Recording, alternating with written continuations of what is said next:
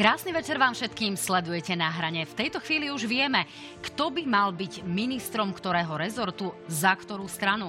No, pani prezidentka sa však postavila v úvodzovkách proti niektorým menám a minimálne na to doplatil za SNS Rudolf Huliak. Či sa o toto kontroverzné meno pokusí SNS ešte zabojovať, alebo napokon ponúkne iné, sa dnes opýtam svojich hostí. No dnes už vieme aj to, kto obsadí vedenie Národnej rady.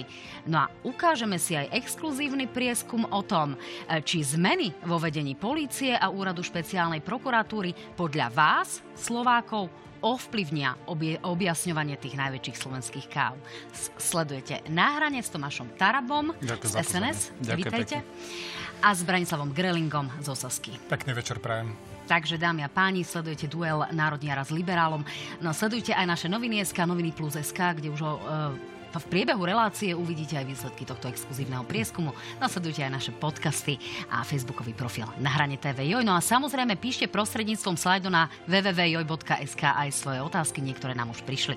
No a potom na Joj24 ich samozrejme položím. Tak, páni, Môžeme začať, ale kým sa dostaneme k tým vládnym e, nomináciám a ministerským nomináciám, začnem vami, pán Greling, pretože pre denník N povedal váš stranický predseda, že teda vás čaká nejaké kolo desiatich rôznych diskusí po Slovensku, no a asi sa spustí aj boj o predsedníckú stoličku v SAS. Takže budete kandidovať na lídra Slobody a Solidarity?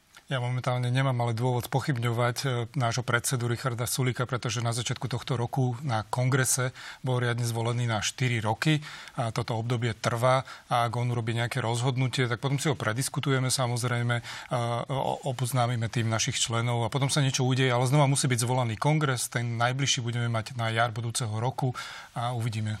No ale ak už uh, vo vašej prítomnosti mieni chodiť po Slovensku a mienite niečo vašim členom vysvetľovať, tak to celkom evokuje, že ten vnútrostranický, nehovorím, že súboj, lebo toto by mohlo byť práve hladké, odovzdanie vedenia by sa mohlo odohrať. Milím sa napokon, neskrýval v tom denníku N, že bude kandidovať do Európarlamentu, takže to je celkom logické vyústenie. Tak. tak naše stretnutia, ktoré plánujeme s členmi, tak to budú stretnutia na to, aby sme vyhodnotili aj kampaň, aby sme nastavili aj do budúcna, čo sa týka našej strany, nejaké smerovanie a podobné veci. Takže toto budú tie stretnutia a uvidíme, čo z toho vyplynie. Ale ak Richard Sulík urobí to rozhodnutie, tak to rozhodnutie nám povie najskôr členom a potom si e, to budeme prezentovať na verejnosť. Určite príde o tom porozprávať. A vy ste už to osobné rozhodnutie urobili? Zabojujete najskôr, najskôr musí urobiť to rozhodnutie on. Ja viem, že vy ste veľmi dobrá moderátorka, budete sa ma pýtať zo všetkých strán, ale momentálne toto nie je téma. Ak to bude téma, tak o tom budeme samozrejme informovať. Ale môžete to aspoň nevylúčiť v tej tejto situácii, aby sme si povedali, že na čom sme, lebo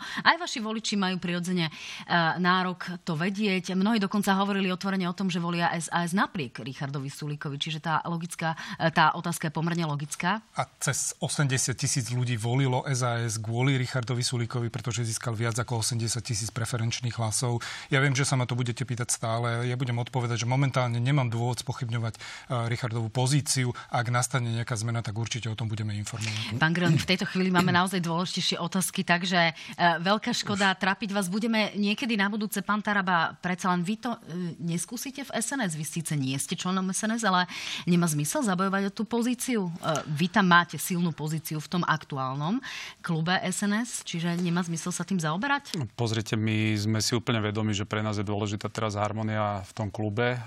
Ja Andrea Danka poznám 15 rokov, to nie je, že my sme sa teraz dali nejak dokopy. Politicky sme áno, teraz našli zhodu a dohodu. My sme nikdy nemali debatu v zmysle, že ja vstúpim do SNS. Samozrejme, že pre mňa je čest, že ja som vedel pomôcť. Dostal som 65 tisíc krúžkov, kufovci ďalších po 20 tisíc, ktorí teda boli za nás na tej kandidátke. Chcel som pomôcť najstaršej historickej strane. Ja opakujem, že e, oceňujem a naozaj, že, že myslím si, že hysteria to ocení dodatočne, že Andrej Danko naozaj ukázal tú veľkú rýsosť, že kandidátku otvoril napriek tomu, že každý musel vedieť, že my sa prekruškujeme zrejme vo väčšom počte ako stranici. Takže My teraz sa musíme koncentrovať nie na to, že kto bude robiť ako stranickú politiku. My plne rešpektujeme, že Andrej Danko bol zvolený na 4 roky. My chceme s ním spolupracovať aj z Čiže SNS. 4 roky sa ho nepokúsite obrať o stoličku lídra v SNS? Nie, že na 4 roky má Andrej Danko mandát. Je to správne, pretože Slovenská národná strana je stabilizovaná. Je to najstaršia strana s dobrou značkou. No a my chceme spolupracovať a ukázať, že to vie fungovať a nevidím dôvod, aby sme my teraz politikarčili. My potrebujeme ukázať jednotu pri vládnutí a keď niečo ukážeme pri vládnutí, tak samozrejme, že budeme spolu kandidovať aj v budúcich voľbách. No tak uvidíme, ako to bude vyzerať s tými ministerskými nomináciami a koľko ľudí z Národnej rady a s akým tým stranickým pozadím sa napokon presunie do vlády a či si Andrej Danko v tomto zmysle svoju samojedinnú pozíciu v Národnej rade e, nejako zachová, alebo bude tých národniarov trošku viac. E, poďme ale k Robertovi Ficovi, ktorý podvečer zverejnil video na sociálnej sieti, ktoré hovorí o tom, e, akí konkrétni kandidáti sa práve za Smer dostanú na pozície ministrov v prípade, že pani prezidentka nebude mať výhrady, ako dnes e, prezentovala vo vzťahu k pánovi Huliakovi. Nech sa páči, Robert Fico. Za podpredsedu vlády a ministra obrany Roberta Kaliňáka. Za ministra financí Laca Kamenického, za ministra pôdohospodárstva Richarda Takáča, za ministra zahraničných vecí Juraja Blanára, za ministra spravodlivosti Borisa Suska a za ministra dopravy Joža Ráža mladšieho. Áno, je to syn slávneho speváka Joža Ráža, výborný, pracovitý manažer. Pokiaľ ide o podpredsedu Národnej rady, navrhujeme Ľuboša Blahu a predsedom poslaneckého klubu bude Janko Richter. No, uh, pán Gröling, vy sa usmievate, vidíte tam nejaké kontroverzie. Uh, ja sa konkrétne zaujímam o dve mená, a to je minister zahraničných vecí pán Blanár a minister obrany pán Kaliňák. Sú to pre vás problematické mená alebo nie? To je úplná samozrejmosť a ja keď som videl toto video teraz poprvýkrát, tak si predstavujem, ako bude vyzerať vláda, ako bude vyzerať aj parlament.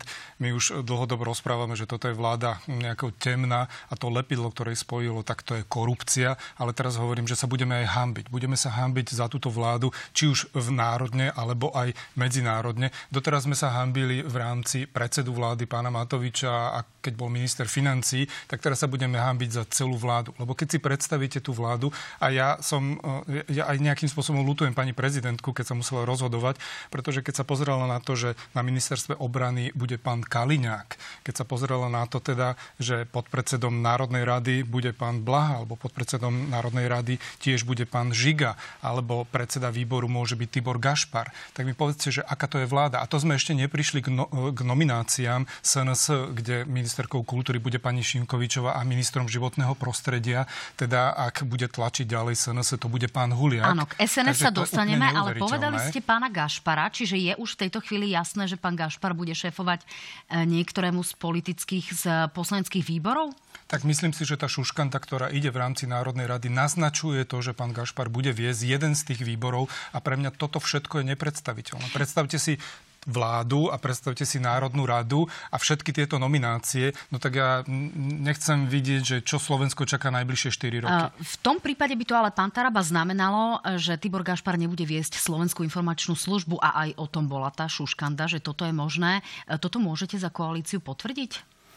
Ja sa k bezpečnostným zložkám nechcem vyjadrovať, lebo ideme postupne. Najskôr treba zložiť vládu. Vidíme, že teraz sme pred, konkrétne pri nominácii SNS narazili na problém, ktorý bude treba riešiť. Áno, k SNS sa dostaneme, ale predsa mi nedá sa na to neopýtať. Je to niečo, čo koluje teda vo verejnosti, čo, čo je významnou otázkou, pretože uh, pán Gašpar, uh, vieme o tom spojení s rôznymi kauzami, je to vo vyšetrovaní, sú to závažné podozrenia, ktoré sa tam objavujú, čiže tá otázka je úplne legitimná. Ešte raz, e, všetky mená, ktoré ste tu povedali, pochádzajú zo strany, ktorá vyhrala voľby. Tí jednotliví kandidáti dostali niekedy viac kružkov ako povedzme strana SAS ako celok.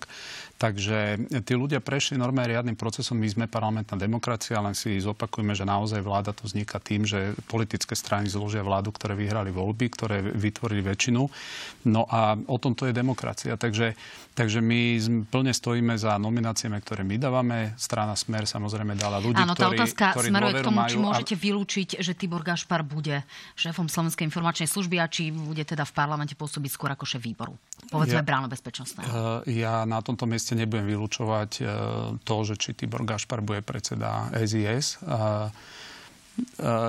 Nominuje šéfa IZS samozrejme predseda vlády a on si tam dá človeka, ktorému dôverujeme a my pomôžeme, ak bude niečo od nás požadovať, aby sme rešpektovali to právo. To znamená, ak má niekomu dôveru a bude ho tam chcieť usadiť, tak eh, my sme ochotní v tom byť súčinní, ale zatiaľ, eh, pokiaľ ja viem, nezaznelo presne meno, že kto to bude. Pán Taraba, principiálne máte alebo nemáte problém s tým, že by povedzme obvinení ľudia boli v ministerských pozíciách alebo vo významných štátnych funkciách?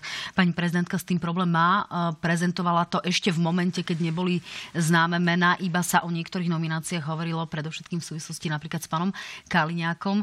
Čiže vy v tom osobne nejaký problém nevidíte? No v štáte, kde môžu samotní vyšetrovatelia byť obvinení a zostávajú na funkciách, tak e, o to väčšmi už to nemôže byť problém pri politikoch, ktorí s týmto štátutom normálne prešli volebným procesom a ľudia im dali dôveru. Takže, takže e, tieto typy debat, že či môže obvinený a o to väčšmi, ak boli obvinení spôsobom, že vidíme, ako sa to rúca jedno za druhým, e, to obvinenie. Ľudia v plnom vedomí toho, že tí ľudia sú obvinení, im dali častokrát 200-300 tisíc krúžkov. Ja v tomto žiaden problém nevidím o to väčšmi, ak ich obvinení obviňovala predošlá garnitúra alebo policajti, ktorí sami sú obvinení.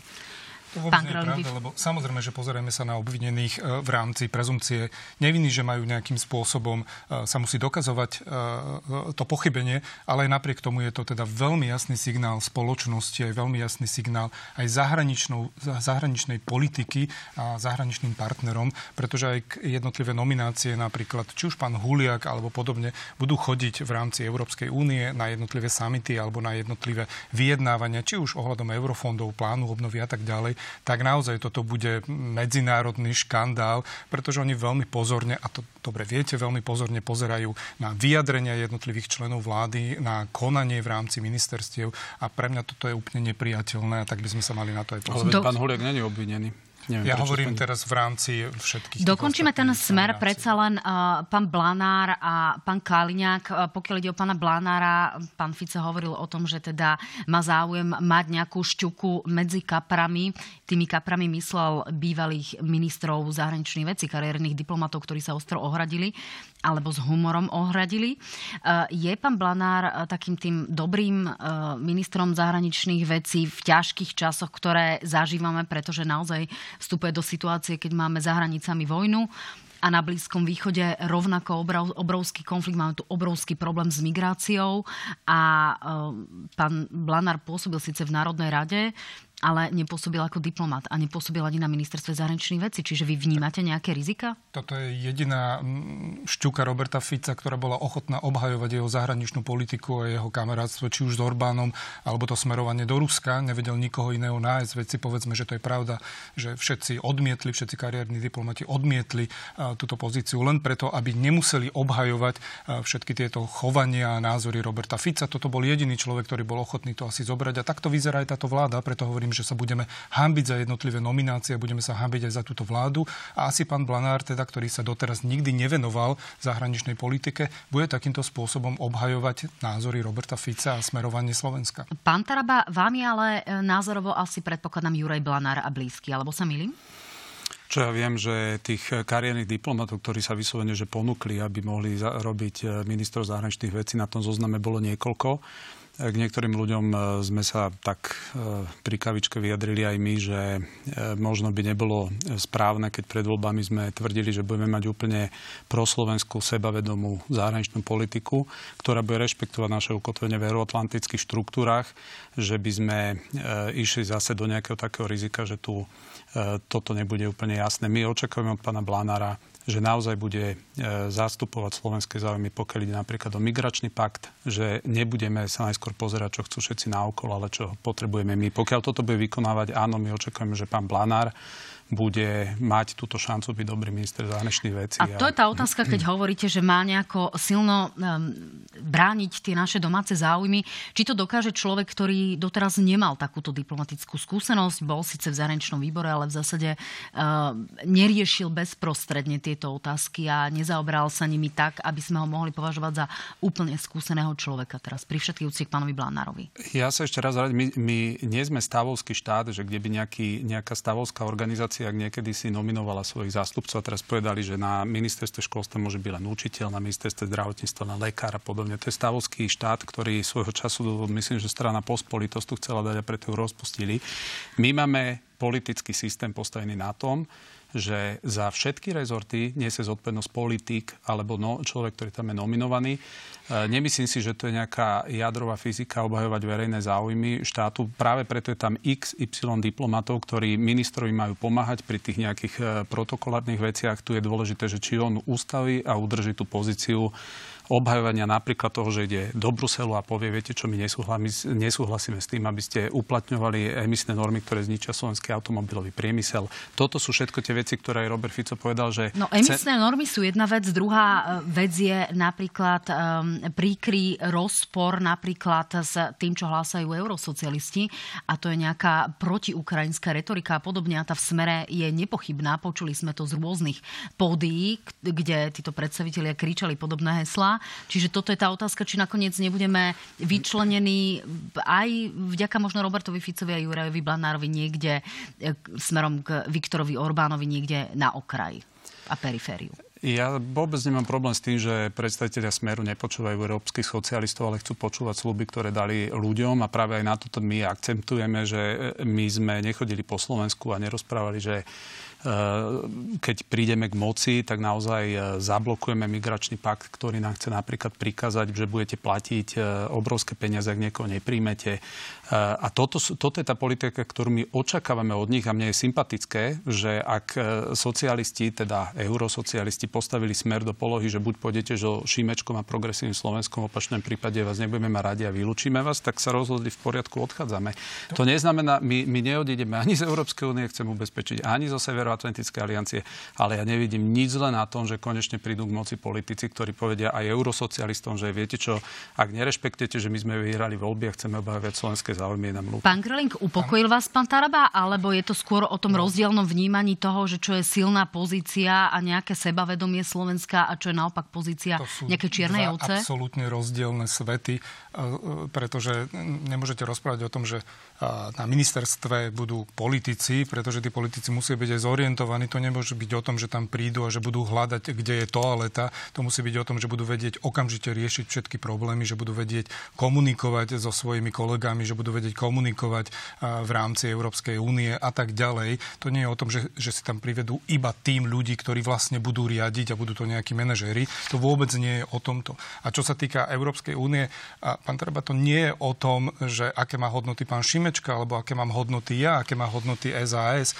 to je, aké má hodnoty Európska únia, alebo v rámci Európskej únie my sme riadnym členom, my sme riadnym členom NATO a to nie je o tom, že sa máte vyhraňovať voči ním. My máme ísť v jednej línii a máme upravovať túto líniu, ale nie sa takýmto spôsobom vyhraňovať, že my budeme bojovať tu proti Európskej únii, lebo potom tam pôjdete, budete pýtať peniaze, budete chcieť eurofondy, urobíte si nové ministerstvo a tak ďalej, kde budete čerpať tieto financie, ale budete hovoriť, že peniaze my chceme, ale nebudeme vás počúvať ani nič podobné. Lebo to je vaša filozofia, to je to, čo teraz tu rozprávate. Nie je to práve, že kto ma teraz počul a rozumie tomu počutému, tak ja som povedal, že práve s tým súhlasím, že my máme korigovať rozhodnutia napríklad Bruselu cez rôzne smernice, že viete čo, my napríklad nechceme, keď e, si dovolíme v Bruseli povedať e, e, to, aby ste nám diktovali, že ako má vyzerá napríklad výučba na slovenských školách, tak my povieme, viete čo, to, čo sa učí v Holandsku, nemusí sa učiť na Slovensku. To vyrieši Európska únia, to viete, dobre, ale chápem, čo chcete asi ak, povedať. A pokiaľ nás niekto bude chcieť vydierať,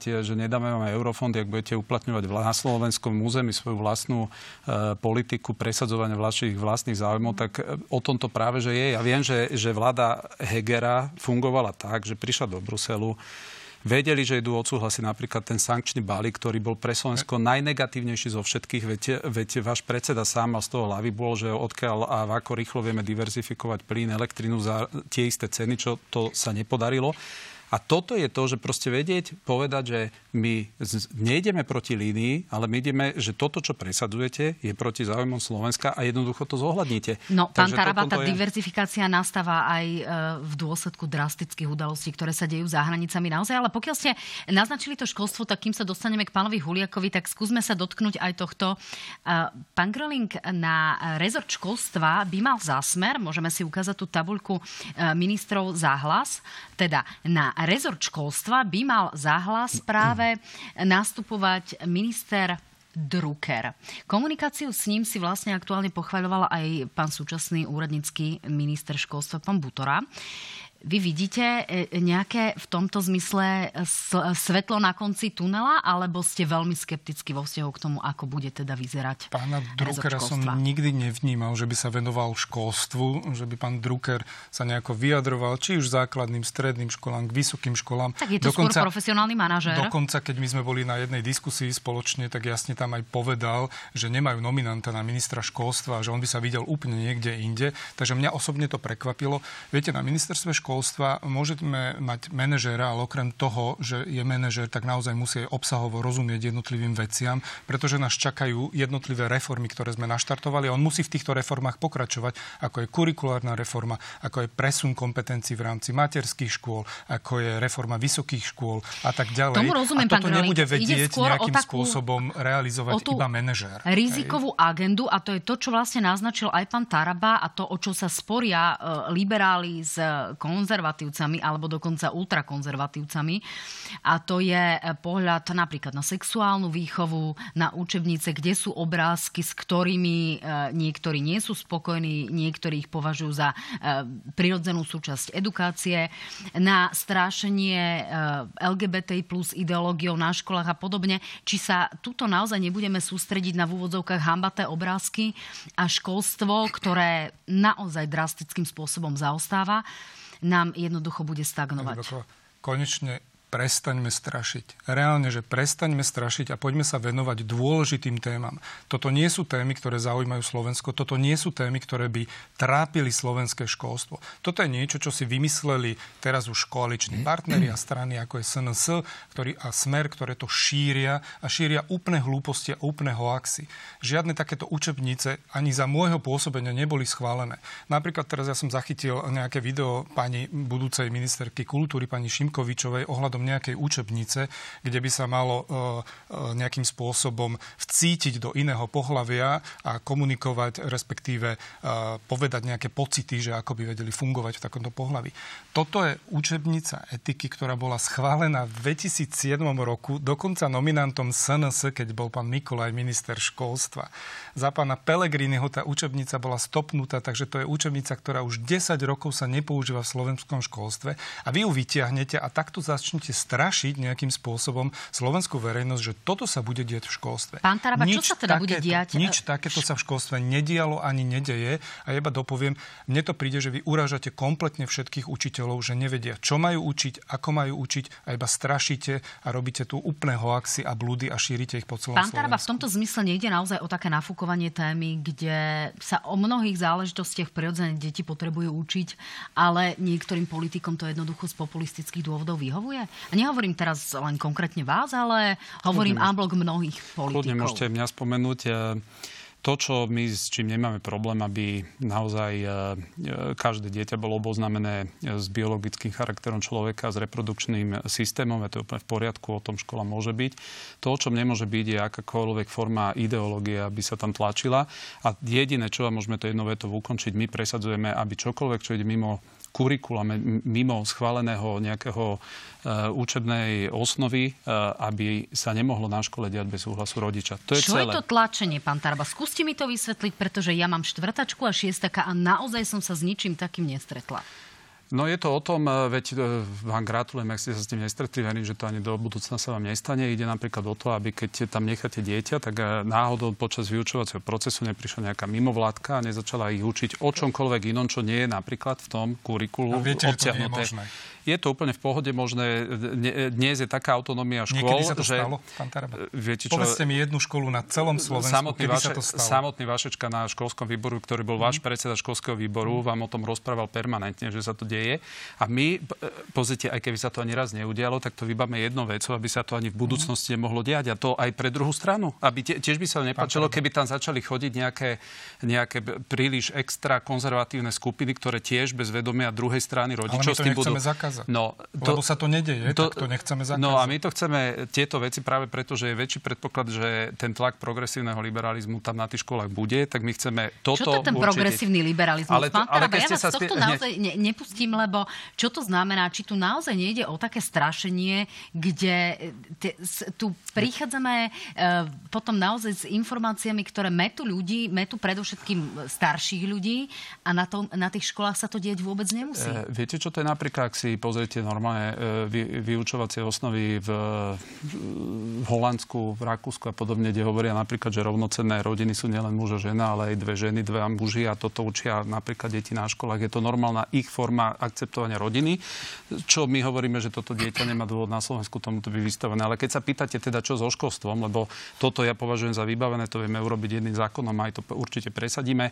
Na Slovensku máme 36 vysokých škôl a máme 5,5 milióna obyvateľov. Francúzsko má 70, koľko dva, tuším, vysokých škôl majú 70 miliónov obyvateľov. Takže to, čo sa budeme musieť baviť, že vlastne koľko je, aký je adekvátny počet vysokých škôl, aby boli kvalitné. To, čo sa musíme baviť o tom, aby napríklad v niektorých častiach Slovenska, kde životné náklady sú vyššie ako inde, aby učitelia mali napríklad e, zohľadnené e, e, zvýšené náklady napríklad v mzdách. A tretia vec, ktorú musíme presadiť do programov vyhlásenia, aby napríklad, ak máme učiteľa, nech sa zameriava na učenie, aby sme ich odbremenili od zbytočnej administratívy. Takže toto vám hneď viem povedať tri zásadné veci, ktoré vieme Pán zlepšiť školstve. niektoré z týchto zásad by ste nevedeli podporiť? Slovensko má dlhodobo problém napríklad s týmito uh, rôznymi detašovanými pracoviskami v malých dedinkách, kde tá kvalita naozaj je veľmi limitovaná. Odpoviem na našu otázku, ale uh, ja som teda vnímal, že ste povedali, že jeden z tých prvých zákonov, ktoré minister školstva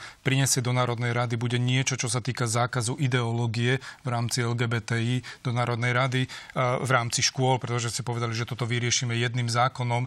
Prosím vás, nič takéto sa nedeje. A keď som sa pána Vašečku v rámci školského zákona pýtal, nech mi povie jednu školu, kde sa niečo takéto deje, tak tiež mi nevedel odpovedať. A toto je dôkaz, že sa to nikde nedeje a vy idete zakazovať niečo, čo vôbec nefunguje a čo sú úplne vaše blúdy a hoaxy. No, tak sa to nebude tak, záročene diať. Vieme to, vieme to, to je asi... jedna vec. A čo sa týka tých ostatných náležitostí, napríklad detašovaných pracovíc a tak ďalej, tak počas môjho pôsobenia sme dokázali uzavrieť dve vysoké školy. Ak budú na to opodstatnenie, tak samozrejme, že nech budúci minister, pán Drucker, urobí aj takéto Čiže opatrenia. boli by ste pána Druckera v niektorých opatreniach schopní ak to, bude vedieť, ak to bude vedieť vyargumentovať a pôjde to v línii našej strany, tak samozrejme. Tak uvidíme, čo sa udeje napríklad s veľkým problémom s občianskou výchovou v 6. ročníku, kde je popis rozvedenej rodiny ako riziko pre uh, akýsi vnútorný rozvrat dieťaťa a podobne. Kritizovali to mnohí odborníci, takže si na to počkáme, ako sa k tomu postaví rezort školstva, či sa táto ale, učebnica ale dúfam, že pán meniť. minister okrem toho Rozumiem. bude riešiť aj napríklad ohodnotenie zamestnancov v školstve, ohodnotenie učiteľek v materských školách a podobné iné veci. Áno, lebo rozumiem. toto naozaj nie sú problémy, ktoré Samozrejme. tu už 10 minút rozoberáme. No, uh, tak ste bývali ministrom školstva, čiže z tohto pohľadu som tomu venovala väčší priestor ako možno rezortu obrany, kde uh, možno sa nepohybujete až tak intenzívne, ako keby som sa na to teda mienila pýtať detailne. E, poďme si pozrieť, čo povedal e, prezidentský palác na nomináciu pána Huliaka do rezortu životného prostredia a napokon aká bola reakcia SNS. Nech sa páči kandidát, ktorý dlhodobo neuznáva vedecký konsenzus o zmene klímy a žiadna skutočná klimatická kríza podľa neho neexistuje, nemôže viesť a reprezentovať rezort, ktorého hlavnou úlohou je v zmysle zákona práve ochrana prírody a krajiny a klimatického systému Zeme. My sme navrhli ministra životného prostredia a mňa to nezaujíma, čo robí pani prezidentka. Je to problém pani prezidentky a na to, čo robí, nemá žiadne právo. Zároveň ale Andrej Danko povedal v uplynulých dňoch, že v prvom kole sme navrhli týchto kandidátov. Budete budúcim ministrom životného prostredia vy? Slovenská národná strana, myslím že to pustíte ešte k tomu, jasne dnes povedala, že stojí za svojou nomináciou, za pánom Huliakom a je to tak správne, pretože my, my tam vidíme dvojitý meter, počkáme si na ne, asi aj nejaké písomné e, vyrozumenie zo strany pani prezidentky pretože e, teraz máme taký pocit, že pán Huliak je problém, lebo nemá asi kompatibilné názory s prezidentským palacom. E, a... Nie len, ale aj s environmentalistami, s, nejakou, s nejakým základným vedeckým rámcom o e, klimatickej situácii a podobne. No, no, no. Sú tu informácie o tom, že teda medvedie biologickou zbraňou a podobne no, no a teraz... požiare národov sa úmyselne založené, čiže toto je ten problém, aby sme ho nezužovali? No a práve to, že naša ústava nepozná niečo také, že konsenzus z, jak ste povedali, s environmentálnou obcov. Problém je, že áno, ja evidujem a každý to eviduje, veď e, akákoľvek nominácia zo strany SNS e, sa automaticky stretne s veľkým, nazvem to nejakým linčom, pretože Slovenská národná strana e, je pre viacerých problém v tom, nazvem to systéme, vďaka nám táto vláda vzniká. A samozrejme, že tak ako keď som zachytil hoax voči svojej osobe, že mám byť minister kultúry, tak hneď sa spustili petície, kde najskôr chceli spochybniť moje vzdelanie, aj napriek tomu, že mám dve vysoké školy, hovorím tromi svetovými jazykmi, mám na to certifikáty a tam si čítam, že ma tam moje vzdelanie posudzujú ľudia, ktorí ledva si dopackali nejakú Sladkovičové vysokú Budete školu. teda ministrom životného prostredia? Budete nomináciou z uh, SNS práve na túto pozíciu? Jediné, čo SNS uh, E, jasne deklaruje, je, že my stojíme za pánom Huliakom. Myslíme si, že pani prezidentka nemala na základe toho, čo vyriekla voči jeho osobe ústavnú právomoc. A to, čo e, dnes my vnímame, my nemáme dôvod z tejto nominácie cúvať. Ja sa do takéto debaty nemôžem ani len vtiahnuť, pretože... No v tých kuloároch sa o vás uvažuje, čiže pýtam sa veľmi otvorene, či by ste vy v prípade, že by vás SNS na túto e, pozíciu nominovala, alebo že by tu vznikol nejaký konsenzus, že to možno budete vy, tak by ste túto pozíciu zobrali. Pozrite, Ak vám bude ponúknutá táto pozícia, vezmete ju? Pozrite, pre mňa je toto novinka a nemyslím si, že je vôbec na mieste, aby som ja spochybňoval nášho vlastného kandidáta, keď dnes sme sa za ňo postavili úplne jasne. Takže ne, nemám najmenší dôvod odpovedať na tento typ otázky, pretože to by prejudikovalo, že ako keby sme pripravení meniť nášho kandidáta. My za tým kandidátom stojíme. Jednu vec môžem povedať. SNS nevie postaviť iného kandidáta ako človeka, ktorý bude hovoriť, že áno, treba sa pozrieť na to, že či medveď má mať väčšie práva ako človek. Musíme sa pozrieť na to, či zonácia, ktorá bola urobená v, pri vylúčení verejnosti a bola urobená za pár týždňov, že či toto je správny krok pri ochrane prírody, že si poštvu pol územia Slovenska, a práve preto, že každý jeden nominant SNS v týchto veciach musí mať tento postoj, pretože my ako strana sme naozaj, eh, či už v tých jednotlivých dedinách chodili a hovorili ľuďom, že tieto otázky my otvoríme, tak my nevieme postaviť kandidáta, ktorý by rozprával iné veci ako to, kto, čo v podstate dnes Tým chcete povedať, že by ste zvládli byť ministrom životného prostredia? Ja hovorím, že absolútne som není v tejto otázke ani oslovený, ani v hre. My máme kandidáta Rudolfa Huliaka. Pán Groling. Ja, ja ďakujem pani prezidentke za tento krok, ktorý urobila. Určite, keď sa pozrela na tú vládu, tak si nevedela vybrať, že proti ktorému e, členovi vlády povie, že tento je nepriateľný, lebo tam je pán Kaliňák, je tam pán Eštok, je tam pán, pán Blanár, ale myslím si, že teda najvýraznejší je pán Huliak. Toto sa deje iba preto, že strana SNS je vyprázdnená strana v rámci odborníkov, však jediný člen strany SNS v poslaneckom klube SNS je pán Dánko a všetci ostatní sú z ostatných strán. A mňa to úplne šokuje, že takýmto spôsobom obhajú obhajujete pána Huliaka. Viete čo, ja som si to musel normálne takto vytlačiť a napísať, lebo pán Huliak tu rozpráva o obesení záchranárov, hovorí, že rysy a medvede sú primáty, bojí sa nejakých 72 pohlavy, ktoré tu nikto nepresadzuje a bojí sa aj toho, že na Slovensku prídu cudzinci a Slovákom preto IQ klesne na 70. Tak možno teda pán Huliak určite sa nemusí báť o svoje IQ, to určite muž neklesne, ale takýmto spôsobom takéhoto človeka presadzovať na pozíciu ministra životného prostredia, ktorý potom pôjde do Bruselu a bude obhajovať financie, ktorý vyhlasuje o tom, že bude riešiť národné parky, ktoré sú opätovne naviazané na nejaké financie v rámci plánu obnovy, ktorý šíri tie dezinformácie cez všetky televízie a svoje facebookové kanály, je pre mňa úplne nepredstaviteľné. A pani prezidentka urobila správne a podľa mňa by mala zablokovať túto nomináciu definitívne. A vy by ste mali ponúknuť niekoho iného ak chcete, aby táto vláda vôbec vznikla? Pozrite, pre základnú korektnosť tej debaty, ja som si pozrel teda tú rozpravu o obesení ochranárov, tak pozrel som si to video, považujem za veľmi nešťastné, že mainstream sa k tomu uchýlil, že zostrihali takto video, že to vyzerá ako keby on to navrhoval, že to treba urobiť. On Bola tam, to reakcia to... na ochranára, moment, to zase moment, ne, nemôžete on, naozaj on tam tvrdiť. Rozpráva, takto on tam rozpráva, že v Číne, keď niekto e, verejný funkcionár uh, kradne, tak je tam jednoducho riešenie to, že v Číne takto postupil. On to, nepo, on to nepovedal za seba.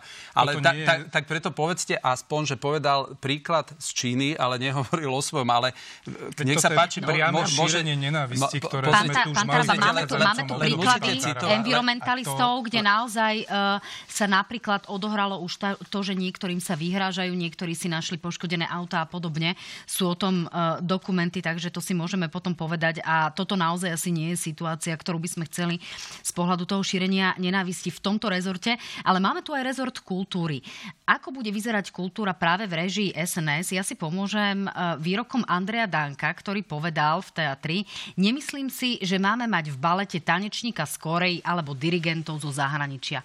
Tak e, čo to bude znamenať? Budeme tu podporovať zásadne len... Slovenských umelcov primárne, samozrejme slovenské čiže, umelecké čiže my budeme, školy. budeme vyhadzovať týchto e, ľudí, ľudí, ktorí sú špičkoví, ktorí sú talentovaní, A nie je to čosi podobné, ako keby sme povedali všetkým, že futbal si chodte pozrieť len do Košíc a na Slován a na čo by sme sem pozývali zahraničných futbalistov, Pozrite aby nám sa, tu odohrali nejaké zápasy? Takto náš postoj základný je a preto sme trňom e, v oku veľmi veľa aj skupinám.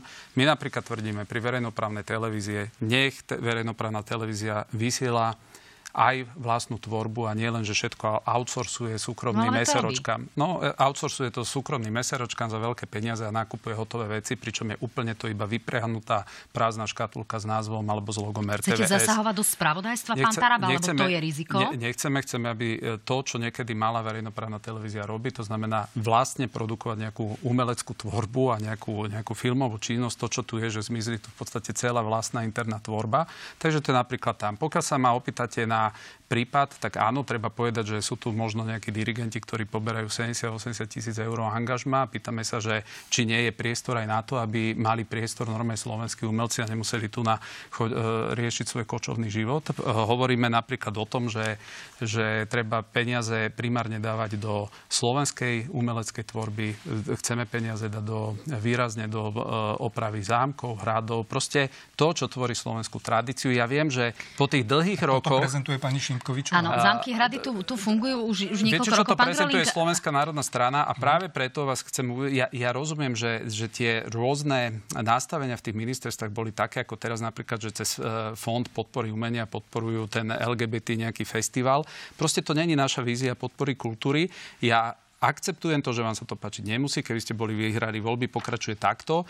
My chceme naozaj podporiť napríklad vydávanie klasickej literatúry, štúrovcov, neviete si dneska od nich knihy nájsť, proste budovať slovenskú pravda, identitu. Viete, no je to, je to pravda, môžete mi no, Pán Kroling, nech sa páči, zareagujte, čo vy očakávate tak. v tomto rezorte a poprosím trošku v skrátenej verzii, pretože potrebujete Mne to tiež príde nepredstaviteľné, lebo pani Šimkovičová e, bola prepustená aj z televízie Markíza, potom bola vylúčená aj z poslaneckého klubu Sme rodina za jej názory a za to, že hlasovala spoločne spoločne so Smerom. Potom bola súčasťou televízie Slovan, čo je nejaká internetová televízia, kde sa šíria čisté hoaxy a neoverené veci o tretej svetovej vojne, o nejakých vakcínach a tak ďalej.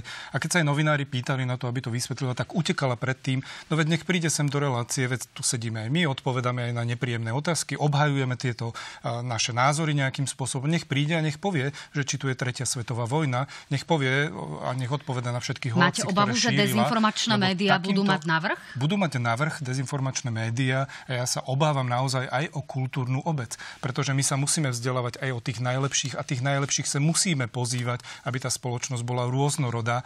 Pán Taraba, aj vy ste študovali v zahraničí, asi ste tam išli študovať preto, aby ste sa učili o tých najlepších a preto tých najlepších musíme pozývať aj sem v jednotlivých sférach a aj v kultúre. Takže tieto vyjadrenia mi prídu úplne scestné a podľa mňa idete uzatvoriť Slovensko a my tu budeme žiť v nejakej spoločnosti, nebudeme môcť... Ďakujem pani. Ne, nemáme viac času, potrebujeme si ukázať ten prieskum. Ja som si myslela, že mi poviete o hradoch, že to spustila práve SAS s Danielom Krajcerom, ale nepochválili ste sa, vidíte. Uh, nech sa páči, toto sú výsledky exkluzívneho prieskumu agentúry ako pre televíziu JOJ. Pýtali sme sa, či je pravdepodobné, že keď nová uh, koalícia sa teda bude pokúšať o rôzne personálne zmeny, vieme, že z policie s najväčšou pravdepodobnosťou pravdepodobnosťou odíde teda Štefan Hamran a možno teda sa udejú zmeny aj na úrade špeciálnej prokuratúry. Či to ovplyvní alebo neovplyvní podľa vás objasňovanie veľkých kauz. Viac ako polovica oslovených, teda 54,2% hovorí, že áno. Každý štvrtý opýtaný, 24,1% hovorí, že nie. Zvyšok sa nevedel vyjadriť. Poďme sa na to pozrieť z pohľadu vzdelanosti. Zdá sa, že platí, že čím vzdelanejší oslovený, uh, tam to riziko vidia ľudia ako vyššie, čiže 67% v prípade vysokoškolských vzdelaných a 48% e, v prípade učňovského vzdelania. No a poďme sa pozrieť na to zo stranického pohľadu, lebo to je naozaj mimoriadne e, zaujímavé. Tuto to vidíme. Samozrejme, e, toho ukončenia, objasňovania veľkých kauz alebo výrazného vplyvu sa, obja- sa nejakým spôsobom obávajú predovšetkým voliči progresívcov alebo e, saskársky voliči alebo napríklad voliči Olano. Ale pán Taraba vidieť, že napríklad si to myslí aj 41% voličov Smeru, u hlasu je to každý tretí volič, no a v prípade SNS 42%, čiže aj vaši voliči rátajú s tým, že po týchto výmenách nastanú nejaké zmeny. E, to by sme mohli považovať za šokujúce, nie? No, toto je typicky zlý, zle položená otázka. Ja sa divím, že niekto takto dokáže položiť otázku. No agentúra pretože... ako je naozaj renomovanou no, agentúrou. A viete prečo? Poviem vám prečo. Lebo z tejto otázky my napríklad ako terajšia koalícia sme išli do volie práve s tým, že napríklad e, otázka krivenia spravodlivosti je vážna otázka pre nás, ak sedí eh, politik na čele úradu špeciálnej prokuratúry. Je to tak nepriateľné, ako pre vás by asi bolo, keby sme teraz by povedali, že tam ideme posadiť advokáta Fica alebo advokáta Kaliňaka. Nie je toto o tom, že ľudia možno tom, dôverujú tej, tým nie, inštitúciám, viete, že je... jednoducho vyšetrujú, čo majú? Nie, nie, nie. Toto je o tom, že dokonca 42% voličov SNS a 41% voličov Smeru sa nádeja, že po týchto voľbách sa prestane kriviť na Slovensku spravodlivosť. Áno, ovplyvní to ich odchod tým, že konečne bude sa kvalitne vyšetrovať Čiže a nie kriviť spravodlivosť. Preto je to zle položená otázka. Nie, pretože toto je vidieť, že celá spoločnosť sa obáva, že nastanú nejaké zmeny na úrade špeciálnej prokuratúry. My sme na to upozorňovali už aj dopredu. Dokonca sme navrhovali, aby tento úrad bol ukotvený aj v ústave, aby to bolo zákonne ukotvené, lebo sa obávame, že e, tak ako pán e, Fico to prezentoval, že nastanú nejaké zmeny aj v úrade špeciálnej prokuratúry, nebodaj odvoláte e, pána Lipšica, prídete s týmto zákonom, že chcete zmeniť e, tú nomináciu, odvoláte ho. Podľa mňa naozaj toto by Pán bolo Taraba, veľmi, prídete s týmto zákonom? Zle. Viete čo, my prídeme s trestným zákonom, s trestným poriadkom, aby mal európsku úroveň, bude okopírovaný z Nemecka, z Rakúska, z Čiech, aby tam neboli žiadne veci, ktoré sme si my vymysleli a ktoré fungujú v západnej keď Európe. No, keď čo bude s Lipšicom? Viac ja teda povieme na JOJ 24 už o malú chvíľu. V tejto chvíli vieme akurát, že Čurilovci sú chránení e, zákonom, ktorý umožňuje ochraňovať whistleblowerov. Dámy a páni, o chvíľku na Jo24 aj s odpovediami na vaše otázky.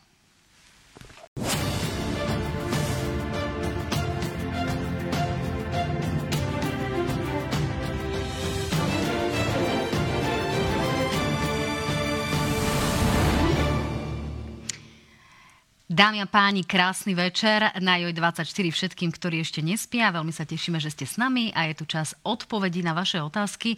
Ale najprv sa teda opýtam, e, veľmi v rýchlosti sme to ukončili. Máte záujem ešte niečo povedať na tému e, Čurilovci, alebo ako ste teda vy naznačili v teatri, zrušenie úradu na ochranu e, oznamovateľov rôznej korupčnej činnosti a podobne? Viete čo, ten úrad ma naozaj napadol v tej rýchlosti. Ako Deň je, predtým, ako to bolo známe. Počujete úplne náhodou. Ako, ako príklad, e, naozaj z môjho pohľadu toto je zbytočné inštitúcie, lebo na ohlasovanie proti spoločenskej činnosti všade vo svete máte prokuratúru, máte policiu. A oni, e, predošla vláda tu založila 24 takýchto kadejakých pofiderných úradov a pokiaľ ide o tých Čurilovcov, mne je, mne je trapne za nich, ale najmä mi je trapne za e, premiéra Odora, pretože oni sa zlákli nejakých fiktívnych výpovedí Čurilovcov, že odídu z funkcií, keď náhodou Výmašinko zostane vo funkcii a teraz vlastne výsledok je, že oni chcú robiť pod Matúšom Eštokom. Takže je to, je to e, dôkaz toho, že e, niečo tam nesedí. Pán Greling, môžete zareagovať, ale ešte predtým si pustíme teda reakciu aj Petra Pellegriniho a aj Roberta Fica, pretože práve Peter Pellegrini e, sa hlási k tomuto úradu a nechce ho rozhodne rušiť. Nech sa páči. To, čo robili Čurilovci, je smiešne. A vôbec sa takýmito hlúpostiami ja nebudem zaoberať. Myslíte, že sa zbavia zodpovednosti za to, čo napáchali tie zverstva? Zabudnite na to. Pomstíte sa im? Nikto sa nejde pomstiť. Hovorím o tom, že sú obvinení. To je celé, čo chcem povedať. To bol úrad, ktorý vznikol ešte za našej vlády. Či to v tomto prípade je správne alebo nie, to všetko sa ukáže, ale teraz by som nerobil unáhlené závery a len tak, akože miernych zdírnych e, spoza mikrofónu rušil organizácie tohto štátu. To treba samozrejme tomu sa venovať, by som povedal, trošku tak e, odbornejšie a viesť o tom aj diskusiu. No, pán Gröling, teda zareagujte na záver. Vy akú uh, očakávate v tomto zmysle koncovku aj vo vzťahu k tým uh, policajtom okolo Jana Čurilu, ale aj vo vzťahu k tomu úradu a ideme k otázke. Od pána Pellegriniho sme už počuli veľa rôznych ubezpečení a potom sa hodil usmiatý do náručia Roberta Fica, takže vôbec tomuto neverím. Ja predpokladám, že naozaj koalícia príde s nejakým návrhom zákona, kde bude úrad špeciálnej prokuratúry meniť a, podarí, a bude chcieť, aby Daniel Lipšic z tohto úradu odišiel. Toto predpokladám, že sa udeje Dobre, páni. Ideme teda na odpovede na divácké otázky. Jan sa pýta vás oboch. Začína sa vykurovacia sezóna. Aké opatrenia odporúčate vláde, aby pomohla domácnostiam a rodinám s vysokými cenami za energie? Práve dnes sme sa dozvedeli, že ten náraz môže byť 20-percentný napríklad v prípade plynu a podobne. Čiže aké máte opatrenia a osvojíte si niečo z tých súčasných vládnych úradníckých opatrení, pán Taraba? To, čo my budeme musieť asi otvoriť, je energetický zákon, pretože e, ten, ten spôsob výpočtu, na základe ktorého musí potom URSO určovať ceny e, domácnostiam, ale v podstate aj, aj, aj e, konečným spotrebiteľom z pohľadu firiem, je bol posunutý v podstate ten mechanizmus výpočtu do obdobia polovice roka, kedy to zachytáva vyššie ceny, ktoré na trhu sú. Takže e, toto budeme musieť s najväčšou pravdepodobnosťou otvoriť a tým pádom aj ten výpočet bude výhodnejší a tým pádom k tomu nárastu nebude musieť prísť. Áno, ale to už je neskôr, aby ste otvárali teraz a už to nezachytí túto sezónu, lebo nedokážete na to reflektovať takýmto spôsobom. Takže bude musieť vláda urobiť nejaké ďalšie opatrenia na to, aby kompenzovalo zvýšené ceny energie, ak budú naozaj neúnosné. Tak tieto informácie, pošepkať, pán tieto informácie nejaké. naozaj ja nemám a neviem na to uh, nájsť teraz odporúčania, že ako to vyriešiť, akým spôsobom môžeme to prezentovať v rámci našej strany SAS, kde odborníci tom budú vedovať. Ten, e, ten zákon sa dá zmeniť kedykoľvek počas roka. Ale ten to výpočet to, potom ten výpočet nastavíme tak, aby to bolo, e, aby to reflektovalo. Tak uvidíme ceny URSO, budeme vidieť, aké sú koncom roka, tiež to je nejaký legislatívny proces, ktorý má svoju dĺžku, takže uvidíme. Alenka sa pýta, opäť vás oboch, ste za zvýšenie platov učiteľov a zlepšenie pracovných a vzdelávacích podmienok v školstve. Skúste teraz vy, pán Greling, tak začať. to sme dlhodobo prezentovali a myslím si, že konečne by sa mali systémovo nastaviť e, platy a odmeňovanie zamestnancov v školstve aj zákonným spôsobom, aby bolo garantované každý rok nejaké navyšovanie platov, aby tá vizibilita do, do budúcna naozaj tam bola, aby bola nejaká stabilita, čo sa týka učiteľského povolania. Toto by mala byť tá priorita v rámci tejto vlády. Okrem toho samozrejme, že je tam vyjednávanie, e, v rámci Konfederácie odborových zväzov, odborov, odborové e, školstva, ako aj môžu nastať nejaké príplatky na stabilizáciu určitých profesí učiteľov. Čo si vy viete predstaviť, pán Taraba? Na druhej strane už teda vaša vláda sa bude naozaj boriť s tým, že ten pokles počtu učiteľov alebo to chýbanie e, tých v úvodzovkách tabuliek tu naozaj bude oveľa vyššie v najbližších rokoch. No hlavne čo sa týka, pokiaľ viem, matematikárov a fyzikárov. A ako to chcete riešiť s tým odmeňovaním? Pýtam sa aj v tej súvislosti, že sa objavujú návrhy, aby riaditeľia mali väčšiu právo môcť tú pohyblivú zložku nejako prerozdielovať. Len tu je potom otázka, že či normálny nedostane viac ako možno problémový, ale lepší učiteľ. Hej? Či tu nenastane nejaká taká situácia? Zatiaľ najväčší nárast miest učiteľov bol počas e, obdobia, kedy SNS bola vo vlade a mala na starosti ministerstvo školstva. Mne je ľúto, že... Ale prišli sme aj o veľké eurofondy. Mne, mne, mne je ľúto, že pán Gröning nedokázal vtedy vybaviť počas e, posledných rokov žiadne zásadné zvýšenie, lebo bol v konflikte s Igorom Matovičom. Však to v podstate ste lamentovali dlhodobo o tom. Slovenská národná strana tento rezort teraz nemá, to znamená, my očakujeme pána Druckera, aby aj tak, jak som v relácii povedal, Uh, určil, tak jak je pri zdravotníctve minimálna povinná uh, sieť zdravotných uh, poskytovateľov, tak my budeme musieť otvoriť otázku, či Slovensko napríklad má na 36 vysokých škôl pri 5 miliónovom národe, keď Francúzi majú 76 vysokých škôl pri 70 miliónovom národe. Vtedy sa dostaneme do otázky, že či máme veľa alebo málo kvalitných učiteľov a kvalitný učiteľ samozrejme musí byť adekvátne odmenený. To, Čiže čo... vy chcete nejakého, povedzme, vysokoškolského pedagóga potom mm. poslať na nejakú strednú školu, na nejaké gymnázium, učiť tam fyziku, aby sa, keď sa majú popresúvať tieto, títo ľudia, alebo ako tomu máme rozumieť? Nie, keď hovoríme o vysokých školách, tak bavíme sa, bavíme sa o tom, že sa vedia v rámci vysokých škôl po, po, presunúť. Na druhej strane e, musí tu byť tiež, na tom sa si zhodneme, to je základná vec, e, musí tu byť napríklad aj motivačný mechanizmus pri napríklad zlučovaní škôl, pretože máme v, e, medzi strednými školami viacero takých, že ak by sa zlúčili, tak proste tá úroveň ide hore. Sú tam aj úspory, kvalita ide hore. Takže toto je toto je celý balík a my očakujeme od pána Druckera, ktorý keď sa teda e, bude pasovať do roli, že me, me, manažer, vlastne nejaký krízový manažer školstva, že nám predstaví komplexný balík riešenia od zvyšovania platov po zvyšovanie úroveň.